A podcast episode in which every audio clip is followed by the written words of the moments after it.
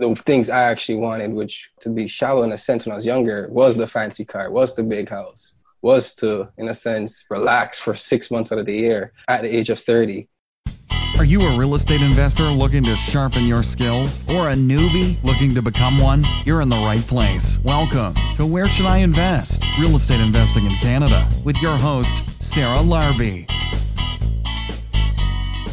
Hey investors, it is Sarah Larbi, and welcome back to another episode of Where Should I Invest?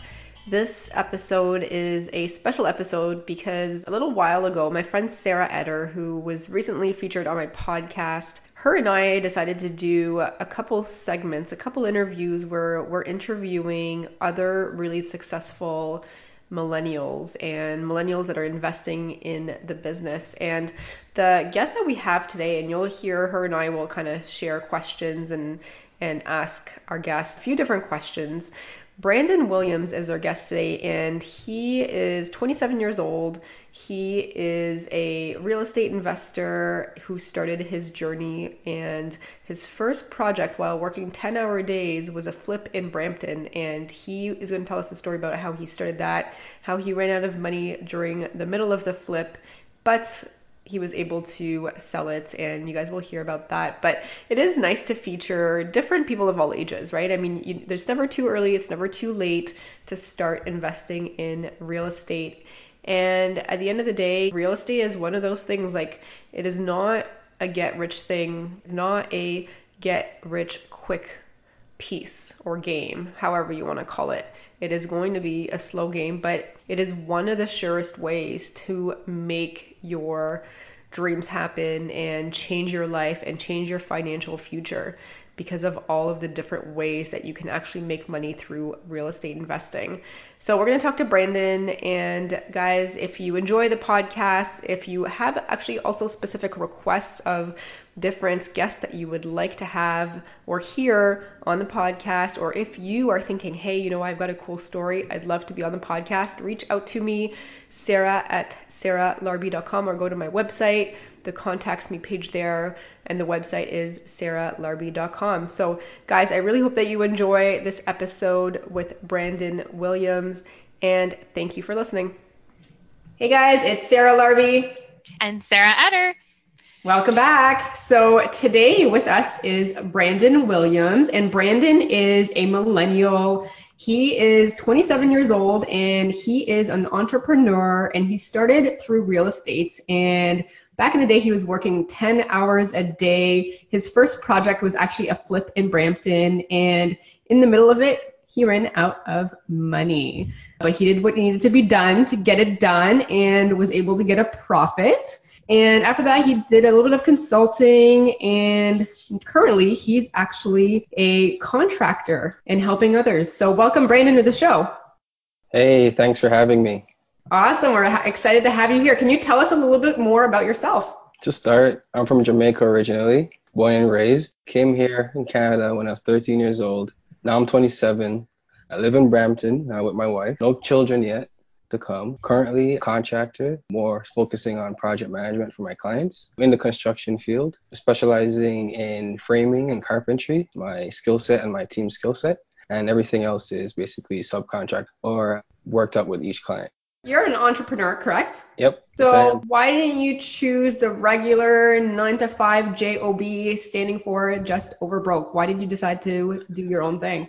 I did do that out of school. When I finished college, I had something called student loan debt, and I had to pay that off immediately. So I was fortunate to get a, a job in my field. My background is in architecture and project management. I have a degree in architecture and project management. That led me into the construction industry. My first job was a project coordinator for a restoration company. So basically, restoring homes from fire damage, flood damage, wind damage, even and how the things work there was literally here's 10 files go and figure them out. So each file will look simple as here's an address here's the report and the damage here's some pictures. I have to go through them assess them and get all of them done within a certain budget as well as make sure the company made profit and contractors were still able to get paid and get a job done. So that literally looks like 10 to 20 damaged homes whether they had a flood in their basement or their fireplace burnt down their whole living room. And even one case, the entire house was burnt down. And I had to get them all done simultaneously. So that's a little bit of my construction background. And that literally was 10, 12 hour days. So not even nine to five, just wake up, go eat, go back to sleep, start over. So I got tired of that real quick. Literally within seven months, I was burnt out quickly. I went to the Toronto franchise show. I can't remember what year it was. I think it was either 2014. Yeah, it must have been 2014. Now that I'm backtracking.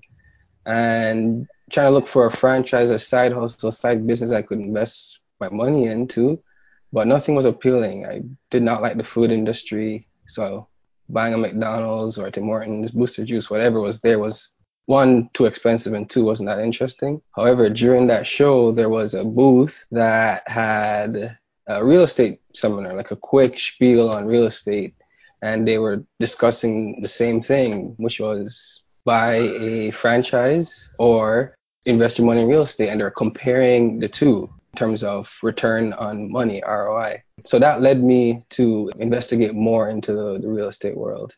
And then I realized I could make money, more money, investing in real estate rather than doing what I was doing 12 hours a day. And at the time, I was only making like literally $40,000 a year, which wasn't much, but it was a good start.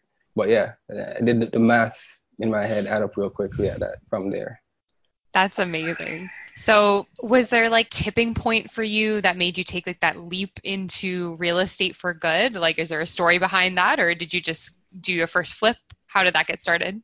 Um, to tell the truth, I don't know what it was. Something just kept on bugging me. Like, I should just do it I literally knew nothing. The only thing I knew about real estate was my dad's house that I was staying in. What he did was, without explaining anything to me, he finished the basement, rented it out to great tenants, actually. The only thing I learned from that was make sure I stay quiet on the main floor. I didn't realize what he was actually doing because he didn't actually explain to me, uh, other than you know, those extra money, power of leveraging your own home or house hacking, if you ever heard that term before. Yeah. Right. And then from there, he actually bought a property in the States, Ohio. I can't remember exactly where in Ohio. Um, but simply put, don't invest in Ohio, at least not right now. Where he had a decent tenant, but as soon as the tenant left, they broke into the home oh, and no. gutted the place for the copper. So that was left a bad taste in his mouth and our mouth because we had to go help fix it up and you know basically get it sold. So if what I'm getting at is it wasn't my family background initially, but it was never explained to me. The seminar kind of opened my eyes. I was like, oh, that's what my dad's doing. And then from there, I just reached out to real estate agents. I didn't use my dad's agent. I just said I'll figure it out my own, being the smart 20 something year old. I can figure this out. And the first agent took me for a bit of a ride, just tried to sell me literally a, a garbage dump. Long and short is I went through the process of um, educating myself. So I bought few books. You probably heard it before, like Rich Dad Poor Dad, Millionaire Investor, The One Thing. From there, try to figure out, okay, what is I'm supposed to do and how, do I get this done? This was in 2015, so around January, February 2015. How old were you in 2015? I was three years 20, ago. I in 2015, I was 23, 24, or trying that, that year of turning over. So did your friends think that you were crazy when you wanted to do this at 23, 24? Not really. I didn't tell much of my friends. So most of my friends have a similar mindset, but I was the only one that was more eager. Everyone was complaining, yeah, I'm tired of my job. We got all this debt. We're not making, and we're all just finishing school, mind you. We're already upset already. But so what do you think it's the difference? So why did you have the drive to do something out of the box while some millennials might wish that they could but they don't take action. Like what do you think that makes you you? And maybe we can share that with the other millennials out there because maybe they can take some of that advice as well. Mm-hmm. You know what? It could be the fact that i'm from jamaica. So growing up there it's a very competitive market literally. Everything from when i was in school as a little kid like from five years old up to grade six. Everything was get good grades, make sure you're the top student. I played soccer as well, just at a very competitive level for my age. for a team that just kept on winning trophies too. So it was always a high demand for us to win, as well as made sure I had good grades. And there, if you didn't have good grades, you won't get into the best schools. If you didn't get into the best schools, you won't get a job. So that was always drilled in from literally grade three. Who drilled that in? So was this my mom? Oh. I was gonna say like sometimes because I mean from Jamaica or Canada or any country, there's gonna be some people that have it that are just gonna keep going and pushing themselves. And sometimes it comes from family, sometimes it comes from a story or something that happened to you when you were young. You're like, I am for sure gonna do something with my life because I can't ever go back to whatever it is. Has yeah. Like an experience for you specifically? I have to go back to my childhood, just that, just mm-hmm. always making sure that I was the best, if not at least playing with the best, literally and figuratively speaking. My right. parents my, would drill into me, hey, we're sending you to a, a pretty costly school. I went to a private school uh, while I was there. So I better show up something for it. And then that transition to here, the funny thing is it was actually easier coming here because I was one, I, a grade ahead, and two, the education system during the transition just felt easier. So mm-hmm. f- from there, having a competitive nature from young followed me all the way through middle school, high school, college, even into the working world. I would, when I even had 20 files on my desk, I would try to race to see how fast I could get them completed just to get 10 more added on. But that was just kind of the nature I had. So amongst my peers, I would say I was always the first one to get things done from buying my first property to leaving my job to being an entrepreneur to the first one to buy all these books you see behind me to just and know, share all the information. To, I was trying to see. I'm like, which one? Which one? Yeah. yeah, I have um, Millionaire Investor, Pumpkin Perfect. Fan, Real Estate Millionaire Real Estate Agent, The One Thing, The Habit, uh, etc. Probably all the top books you've you've heard amongst other podcasts. Mm-hmm. So reading um, and educating yourself is important. Yes. Good. Yes. And it's very important because without these tools, I wouldn't know what direction to look in, to be honest. Okay. Yes, I can talk to peers, I can talk to others, or I can watch your podcast and learn. But if you don't equip yourself with tools you can refer to on a regular basis, the drive will disappear and then you won't know what to do next. For me, it was just more I have a student loan I want to get paid off. I wanted to just grow up maybe too fast. I wanted to have a house. I wanted to have a family quickly. But I did the math and I was like, I was not gonna get ahead making 40 grand a year. Mm-hmm. But the things I actually wanted, which to be shallow in a sense when I was younger, was the fancy car, was the big house, was to, in a sense, relax for six months out of the year at the age of 30, which I have three more years to go. I'm not there yet. So in a sense, almost my own laziness too, because I know at some point I'm gonna be like, oh, I can't be bothered, and just give in to the to the system. Yeah, no, that's incredible. I know like so many millennials get stuck. Like it sounds like you definitely have the skill set and the work ethic that was allowed you to take that leap. What would you say was something important for you to get over like that fear of say like quitting your job and doing real estate for like full time? Because I know that's everyone talks about wanting to do it, but the reality is a lot different.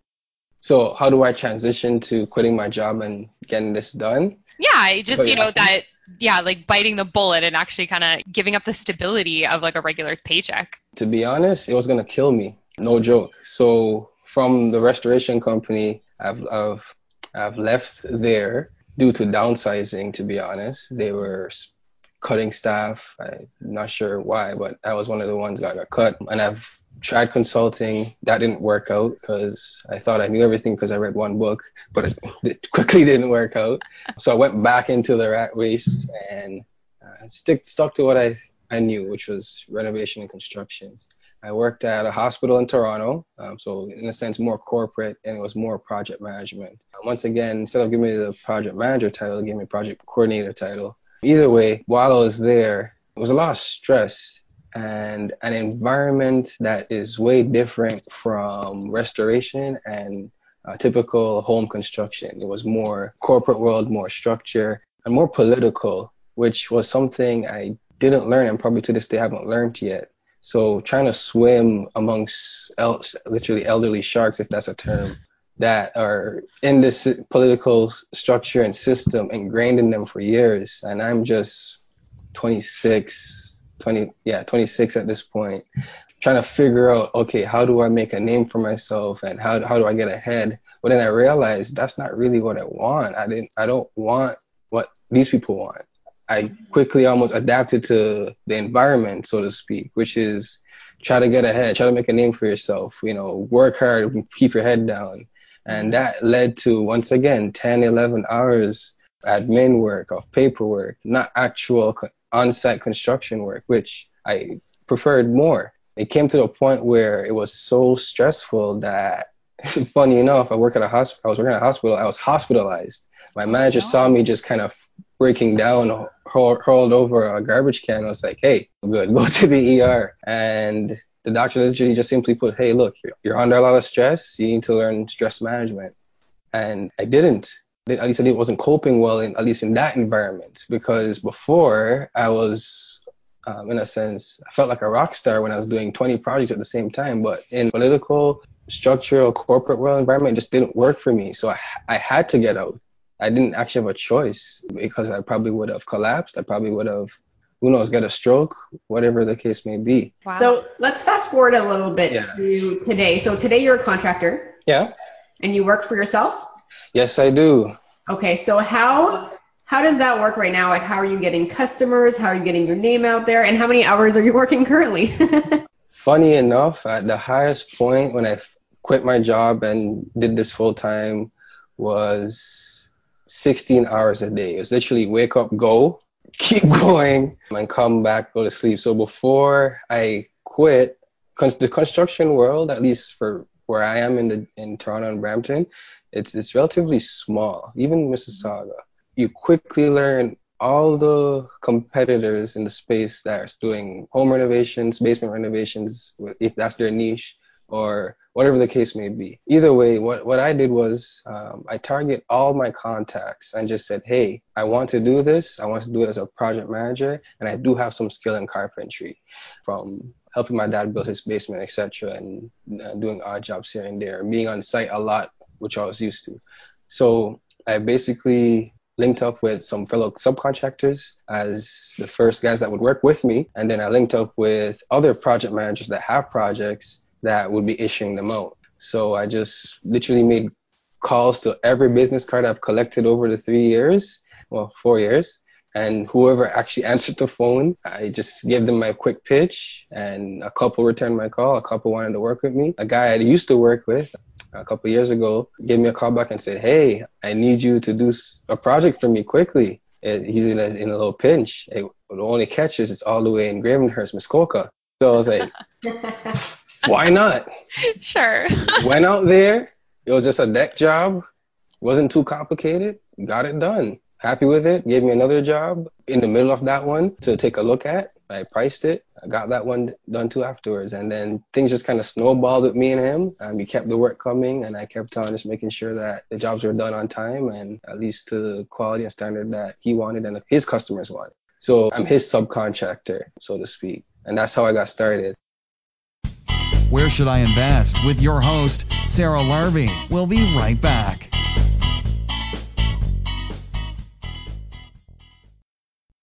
Hey guys, I just wanted to take a quick moment and pause the podcast interview here because I wanted to introduce you to Dalia Barsoum of Streetwise Mortgages. I am a big believer, as you guys probably have heard, work with a mortgage broker. They are going to help you scale. And when I was first growing in real estate investing and looking to buying my second property and my third property, I was going directly to the bank then. I hadn't met Dalia yet. And I actually was hitting a roadblock when it came to financing because the bank started asking me for 25% as the down payment. And then for my third property, they wanted 35%. And it was really, really hard for me to A, understand why it was creeping up like that, and B, I didn't have 35% to put down, I had 20%. And luckily, I actually met Dalia at that point in time. And Dalia is actually an investor herself, and she works with many, many investors. And she knows all the pitfalls and the barriers that normally come up with dealing directly with a bank and all the different lenders. And Dalia was actually able to not just find me proper alternatives, but I've got nine properties now and I'm still able to get financing with A lenders and it allows me to be able to scale up without hitting the financing wall. And so she's been a tremendous help. So the other thing I really, really enjoy is Dalia also does a free goals analysis. So if you go to either my website or her website, streetwisemortgages.com, mention the podcast and ask for the free goals analysis. It was a game changer for me and it allowed me to actually understand what I needed to do, how many properties I was going to get because of the cash flow that I was looking for. If you guys wanted to reach out to Dalia, you can reach out to her by email, which is info at streetwisemortgages.com, or you can actually reach out to her on the website at streetwisemortgages.com and then just go to the contact section. And you can also call her at 1 800 208 6255. Thanks for listening and back to the show. Back to the show. Where should I invest? Real estate investing in Canada with your host, Sarah Larbi. And then from there, his family um, saw the work I was doing for him, and it turns out they're in the construction space too. So then they start calling me to do some projects for them, and this is all within four months' time. I quit in May, which was my birth month, and now it's September, and we're still going strong. So from his brother to his other brother to his dad, they just kind of shared me around uh, so far. We probably could have used you for our flip we just finished. Yeah, that would have been great. yeah we had uh, it started off well, and then it kind of there were some good ups and downs and some funny stories, and definitely some things that you guys will uh, see on the YouTube channel soon to come. So, Brandon, what do you think your competitive advantage is? Like, why are people reaching out to you, passing a referral on to give you another job? What's what's your advantage that others might not have? Um, I'm not sure if it's an advantage, but literally, it's just always a positive attitude mm-hmm. and just making sure I don't leave until the customer is happy. I don't care if I'm there from 8 a.m. until 9 p.m. And that has happened for one of my projects. Staying there on site, making sure things are going well, running, grabbing material, cleaning up, making sure the site looks presentable, whatever it may be. Even when the customer tells me 10 times in a row, you know what, this doesn't look right, or I'm still not satisfied with this, even though I know they're just kind of pushing me a little bit to be polite. I just smile and just said, okay, no problem. Now, I don't advise that to everyone because you will lose money that way. I've lost at least $3,000 because of that reason. But knowing that goes a far way, that they're going to call me back. They're going to give me something else. So I'll make it up later on. It may not work for every field, but or every customer because some people will take advantage of you for sure. But just doing going the extra mile for people, I think is what put me in this position where m- me getting referrals isn't a challenge for me. I'm currently, the past two months, I haven't put out an ad. Matter of fact, I still haven't put out an ad yet, to say the least. Yeah. Well, I know like Sarah and I have a lot of experience with contractors not making us happy at the end of the day, even after we pointed out a lot of imperfections. So I think like that's an amazing attitude to have and an amazing work ethic. And I'm sure it'll continue to get you like wonderful referrals because it's tough to find contractors like you for sure. So what would you say your next big plans are? Like what what's your plan for your company for the next year, the next five years? Do you want to share some of your goals with us?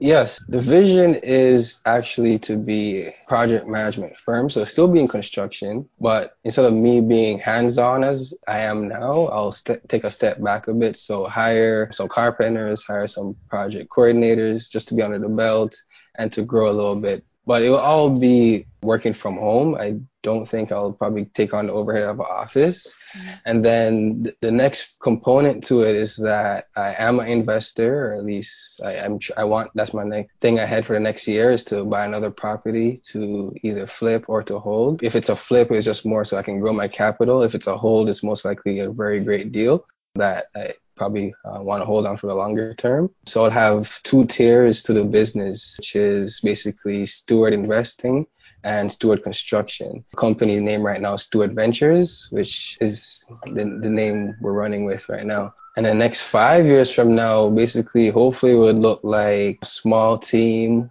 of carpenters and an investing team to basically buy property and to just continue with construction projects. Maybe move from residential to commercial, but that's probably five years later. Very cool. So, I mean, I will say that you have a lot of drive and a lot of determination. And here's a question you don't have to tell me exactly yes or no. Well, I mean, maybe you can say yes or no. But now that looking back at it, when you were making $40,000 a year, are you in a better position now that you're working for yourself? Say that again. Sorry. Are you making more than $40,000 a year? Right now? I made 40 grand in four months. There you go. this is why, guys, this is why you want to be an entrepreneur. Because at the end of the day, working for yourself, you're making yourself rich. And it's not to say that everyone should go and quit their jobs tomorrow. I mean, I still have a full time job. Sarah still has a full time job. And you can do the real estate also full time potentially. Like our hours are pretty full time. but at the end of the day, you are going to be so much better off to work for yourself and to make yourself your own money and not have to always rely on somebody else giving you a paycheck because you never know when those jobs are going to be gone, when you're going to get sick, if you're going to get sick, if you want to travel, if you want to take that freedom back. So it's important to think ahead and think ahead in the next year, but also the next five years, the next 10 years. Where do you want to be? Do you want to be stuck in the same desk job every day in 10 years from now in the same spot? Probably not. So you got to take the action, right? I mean, look at Brandon. He took the action. He bought some flips, made some money on some flips. He's got his own side gig going with the construction that's now now a full-time gig, which is awesome. Mm-hmm. And look at all the books behind you. Educated yourself. Didn't really have a whole lot of experience in terms of people around him to take him by the hand and guide him. Saw his dad doing a couple of them, and he's here at 27 right? So like yep. you started really young, which is awesome. I mean, you start the younger that you start, the easier better. it's going to be. The yeah. way better. The only yeah. thing I would add to that is for other fellow millennials is that nothing's wrong with getting your first job. What I would say is meet all the people you can meet in that field mm-hmm. and then leverage the hell out of them as soon as you can. What I would say to myself even at 24 is basically probably quit properly at 24 i kind of did when I, I hinted to earlier with the little consulting thing but i should have probably educated myself more and used my contacts even back then because even because that's what basically propelled me forward now is the contacts i made from then but i don't know what it was maybe because i was fear that oh i'm too young they're not going to listen to me or respect me you know what? Someone will give you a shot if you did good work to start. The reason I'm mentioning um, not being too afraid to do your basically work your first year is that you need the experience. You do need to have a group of people around you. Depending on your field though, I would might add. In in, in construction, yes for sure. In real estate for sure, you need to have some contacts. And maybe medical field too, you need to have the contacts and so experience for sure you wouldn't want a, a, dentist who has no experience in your mouth. Right. But outside of that, as soon as you can establish yourself and let people know that you're willing to work, whether it's on the side, just go out there. You start literally right now. And so easy to start in this day and age too, from social media marketing to freelancing yourself on use if you have Photoshop skills or whatever the case may be. So yeah, that's my little two cents to add to what you said earlier. No, that's amazing. I'm kind of curious about your flip story. You know, you hinted a little bit about running at a capital in the middle and then you managed to pull a project together. I'm really curious yeah. about how that story turned how out. How'd that go? Okay, so it's from the beginning, I take it? Sure, go for it. Run us through what happened. So I was 24 four years old, three days before my 25th birthday. The realtor has, you know, the automated uh, listings that comes to your inbox. So one of my morning routine was to literally go through every listing and see if it makes sense. So I'd analyze every deal that came in my inbox. Three days before I saw this deal in Brampton for, I think the price at the time was $295. They were asking price. I was like, whoa, perfect my pre-approval was $300,000. So I said, beautiful, perfect um, opportunity. So I called my realtor right away and said, hey, can we go see this tonight? We went to go see it the same night. And then turns out two days later was, what do you call that now? Where everyone has to come at the same time to present. Well, like the offer presentation? Yeah, offer yeah, presentation. Yeah. So two days later was the offer presentation. So I was like, okay, I'm going to go. Turns out eight other people had the same idea. So me and my realtor was there saying, "Oh, great, it's gonna be a bidding war." But it wasn't even that bad actually. But be my first bidding war, my first property is like, oh goodness, how does this even, any of this even work? Once again, I, there's only so much books are gonna tell you. The funny thing is, we all went with our initial offer. I wanted to lowball it because the house did need work, so we all kind of went in low. But then some people were a little bit above, some were a little under. So realtor came back said, "Hey, we gotta go with our best price." So I went to okay, max out my what I could do. I went to 300, which is only five grand more. But it turns out no one else was going too much higher either. But as everyone's presenting, I got bored. I'm not gonna lie. Um, and we're outside in a cul-de-sac, a dead-end street, and some kids were playing soccer. They had two hockey nets out. They were kicking a ball around, and that's the sport I was good at. So I started playing with them. literally just out of boredom. I had a soccer ball in the back of my trunk just because I love playing and start juggling. They came over and said, hey, I can join. Went to go play with them. Turns out the homeowner was looking out the window and gave the property to me. Just said he just wanted five grand more. So end up finalizing on 305,000. The guy ahead of me was at 304,000. He wanted me to just put 1,000 more just because he saw me playing with the kids. That's he figured awesome. that I'm gonna be good for the neighborhood. I was like, all right, like extra thousand more, whatever. Signed off. I won the bidding war. Three month close, but it doesn't end there. So no, that's just the beginning. That's just, just the beginning. The beginning. so I got my thought I had my ducks in a row. Had my pre-approval form for 300k in front of me from TD. I was like, okay, great. There's no sweat to it. Just make sure I have my 5% down.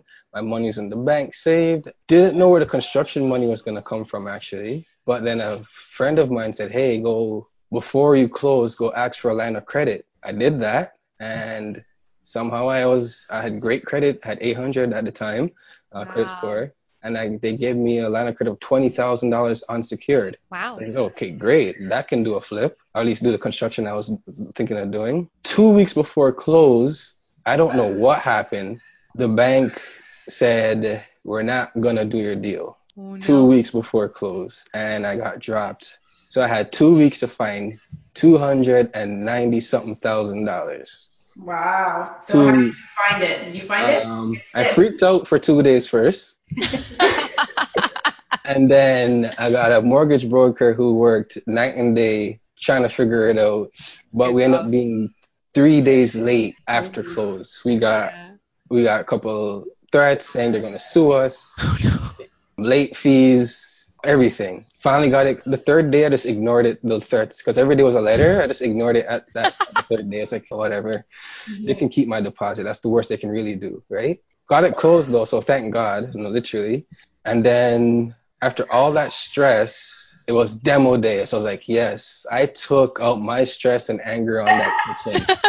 that kitchen was ripped out and thrown into a 20 yard bin so quickly. It wasn't even funny. But throughout the process, it added to my days at work. So I would do 10 hours during the day. So 7 a.m. to 6 p.m., sometimes 12. So 7 to 6, 7 to 5 was an average day. On Fridays, I'll try to sneak out a little early at 4 and just take my time to work on this flip project. So kitchen, you already know, is a big ticket, but I didn't start in the kitchen. I actually gutted the kitchen and left it gutted.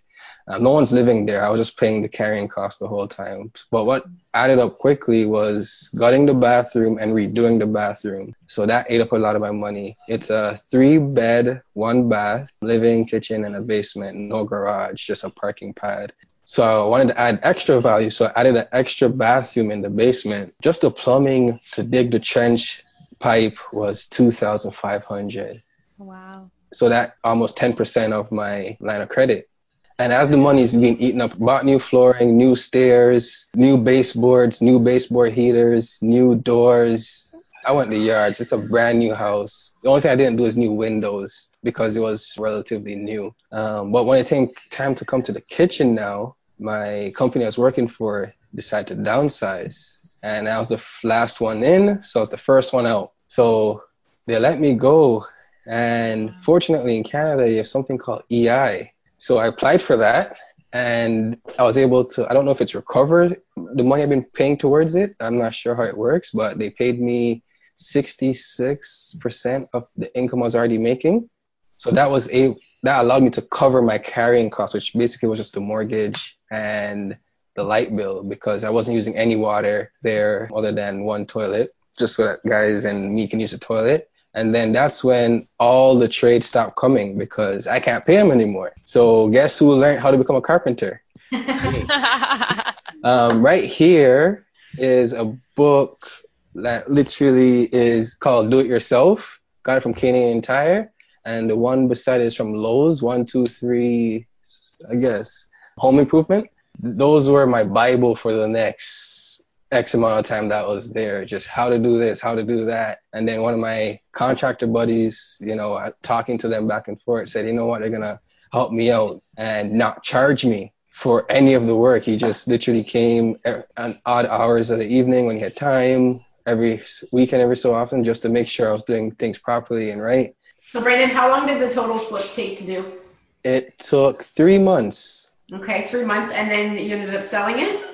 I end up selling it. I wanted to rent it, but my realtor didn't listen to me. I actually told him, uh, put it up for sale and rent it the first time, and the first one to come, I'll consider. Either way, uh, God made it worked out in my favor because when EI stopped issuing checks, is the day it was sold. Literally, wow. the, the same day that my uh, money was coming in to carry me through. So, how much did you sell it for? I sold it for 390. Okay, wow. 390 and Sorry, 380, 380. 380, okay, and how much did you put into it? I put in 30 grand. See, people, it is always more than what you plan for. always add like 10 to 20% yes. time yes. and money. I'm telling you, Sarah and I have exact same problem. no yes. matter how good. Exactly the same.